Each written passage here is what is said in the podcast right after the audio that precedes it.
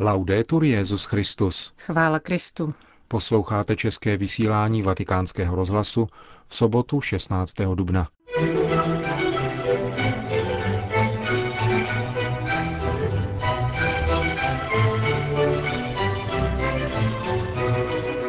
Požadavek respektování náboženské svobody ve vztahu ke katolické církvi vyjádřil Benedikt XVI. ve své promluvě k nové velvyslankyni Španělska, od níž dnes přijal pověřovací listiny. 4% letošních dospělých katechomenů ve Francii tvoří konvertité z islámu.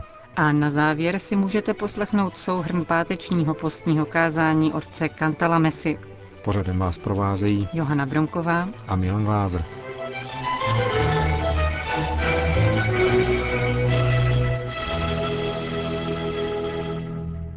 Zprávy vatikánského rozhlasu. Vatikán.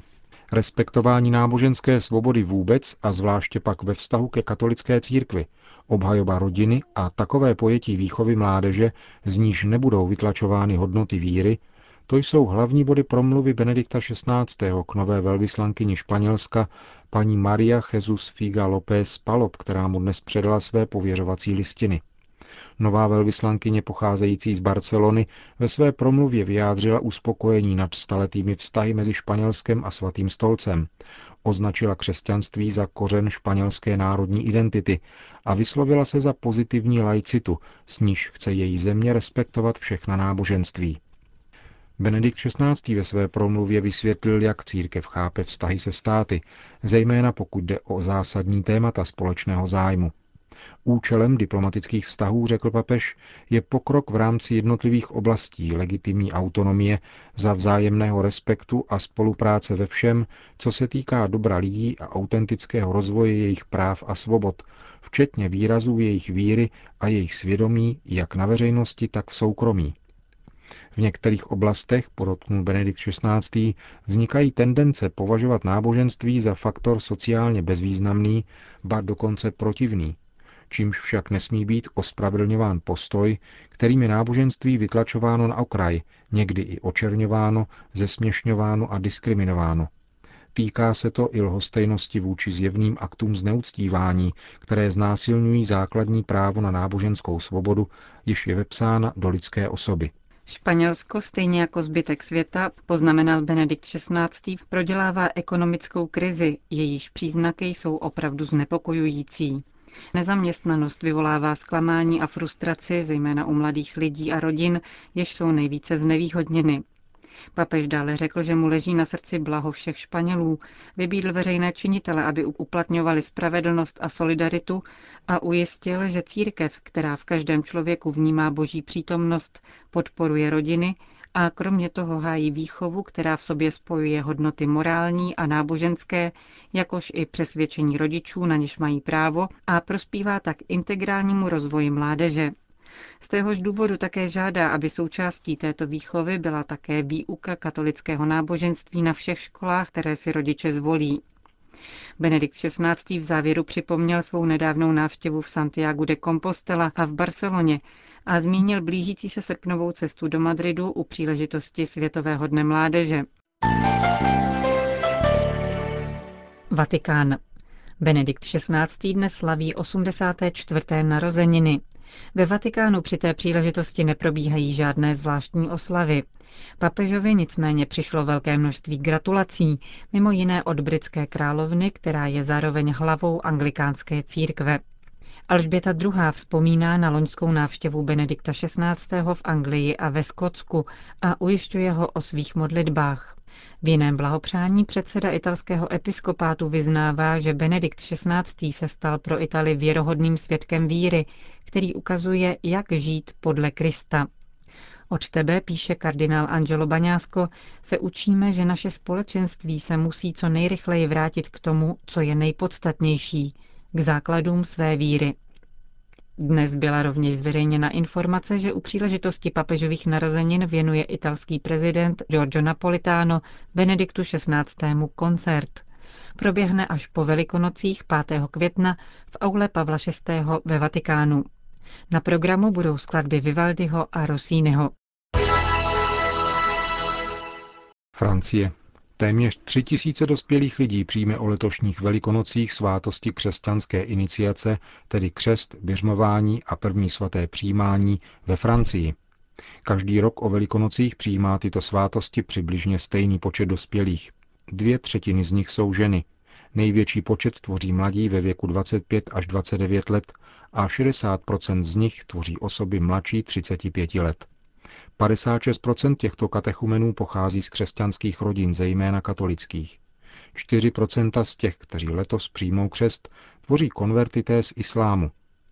Většina katechumenů ví, že v dnešní společnosti je nesnadné se hlásit ke katolické víře, říká biskup Jean-Claude Boulanger, který je ve francouzské biskupské konferenci pověřen přípravou dospělých katechumenů. Egypt. Kostel zničený islámskými extrémisty opět stojí. 700 koptských křesťanů z vesnice vzdálené asi 30 kilometrů jižně od Káhyry oslavilo ve středu obnovení chrámu obřadem vyzvednutí kříže na střechu budovy. Díky masovým křesťanským protestům proběhla rekonstrukce za přispění armády velmi rychle.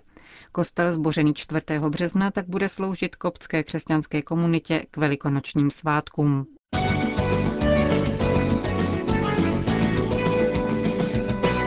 Zatímco celá Evropa debatuje nad nekontrolovaným přílivem emigrantů z Tuniska, na východních hranicích kontinentu se bez většího ohlasu odehrává léta drama křesťanů, kteří odešli z Iráku. Neutekli za chlebem, nýbrž proto, že v určité chvíli pocítili nůž na hrdle. Mnozí z nich byli svědky atentátů a exekucí. Přišli v nich o příbuzné a přátele ve jménu velkého Aláha a v muslimském prostředí dál nedokázali žít. Často se rozhodli pro odjezd v několika okamžicích a nevzali si nic než malé zavazadlo.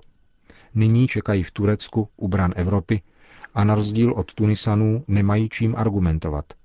V této oblasti jsou hranice hlídány lépe než v Itálii a pohraničníci jsou tu daleko bezohlednější než italské hlídky ve středozemí.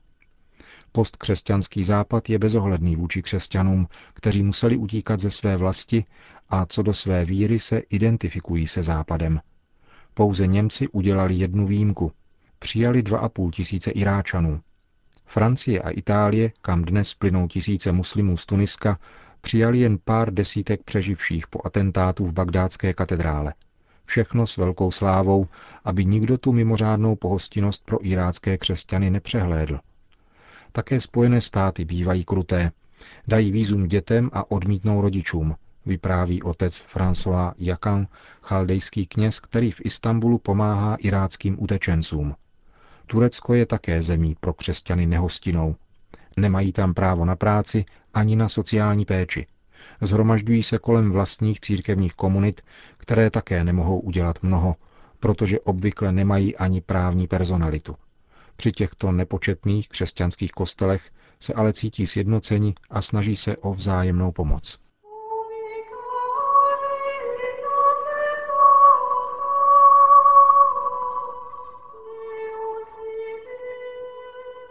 Posledním kázání postní doby určeném svatému otci a jeho spolupracovníkům z římské kurie se otec Cantalamessa včera zamýšlel nad činorodou láskou a zakončil tak cyklus meditací o křesťanské lásce rozjímáním o sociální dimenzi Evangelia, vycházeje přitom z prvního listu Apoštola Jana. Jestliže má někdo majetek a vidí, že jeho bratr je v nouzi, ale zavře před ním své srdce, jak v něm může zůstávat boží láska.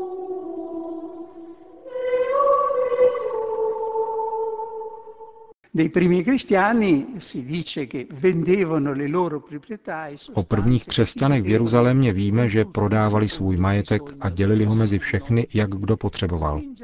Nebyli k tomu však vedeni ideálem chudoby, nýbrž lásky. Účelem nebylo, aby byli všichni chudí, nýbrž aby u nich nikdo nežil v nouzi. Nezbytnost vyjádřit lásku konkrétními skutky lásky není cizí ani apoštolovi Pavlovi, který, jak známo, klade velký důraz na sbírky ve prospěch chudých v Jeruzalémě. Apoštolská církev, pokračoval otec Kantalamesa, tak vlastně jenom přejímá učení a příklad svého učitele. Jeho soucit s chudými, nemocnými a hladovými někdy nezůstal stát na rovině pouhého sentimentu, ale vždycky našel výraz v konkrétní pomoci a z těchto konkrétních gest lásky činí důkazní materiál posledního soudu. Moderní doba, zejména v 19. století, přinesla v tomto směru velkou změnu, když vzala na přetřes sociální otázku. Připustilo se, že nestačí starat se o potřeby chudých a utlačovaných jen případ od případu, ale že je zapotřebí ovlivňovat struktury, které produkují chudé a utiskované. Že je tato oblast nová, alespoň co do její tématizace, dosvědčuje titul první sociální encykliky Lva 13. z 15. května roku 1891 Rerum Novarum, kterou se církev jako protagonistka zapojila do této diskuze. Papežský kazatel dále načrtnul historické a teologické pozadí tohoto nového výrazu církevního učitelského úřadu, označovaného jako sociální učení církve, a poukázal na to, proč se přistoupilo k vydávání periodicky obnovovaných sociálních encyklik. Ve zkratce potom identifikoval dva protikladné myšlenkové proudy, vzniklé na půdě protestantské teologie, mezi nimiž se ubírá sociální učení církve, Jednak je to liberální teologie, která redukuje evangelium na pouhý morální podnět sociálního pokroku, a potom takzvaná dialektická teologie, která redukuje evangelium na pouze eschatologický důraz, z něhož vylučuje zájem o svět a jeho vývoj. Sociální učení katolické církve hledá jako vždy spíše syntézu než opozici. Užívá metodu et et a nikoli out, out, tedy to i ono, a nikoli buď a nebo. Ponechává evangeliu obojí inspiraci, eschatologickou i morální, protože si vzájemně neodporují. Přes všechny rozdíly v pojetí vztahu mezi evangeliem a sociální otázkou, pokračoval papežský kazatel, vysvítají z celé teologické reflexe některé společné závěry, které lze schrnout následovně. Evangelium neposkytuje přímá řešení sociálních problémů, ale obsahuje principy, které se nabízejí při vypracování konkrétních odpovědí na různé historické situace. Poněvadž se však situace i sociální problémy v čase mění, je křesťan povolán vhodným způsobem ustavičně vtělovat principy Evangelia do dané chvíle.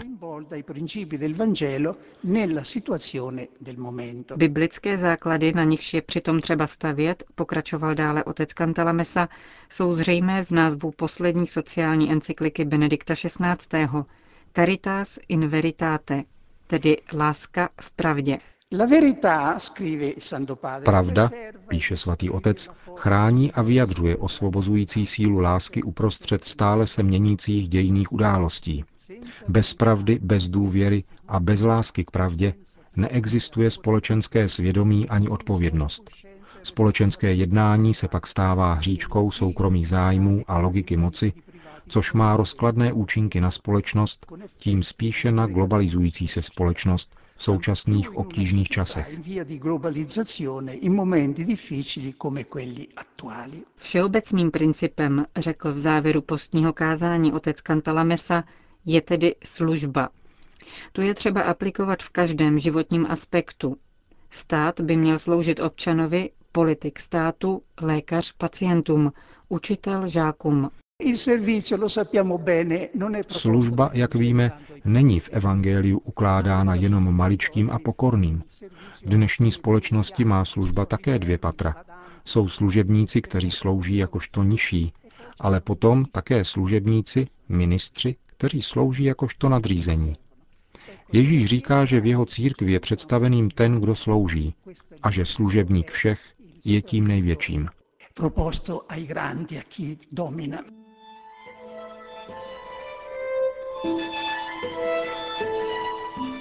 To byl souhrn čtvrtého postního kázání otce Cantalamessy, které pronesl včera před svatým otcem a jeho spolupracovníky z římské kurie.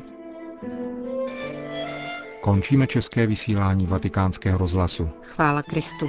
Laudetur Jezus Christus.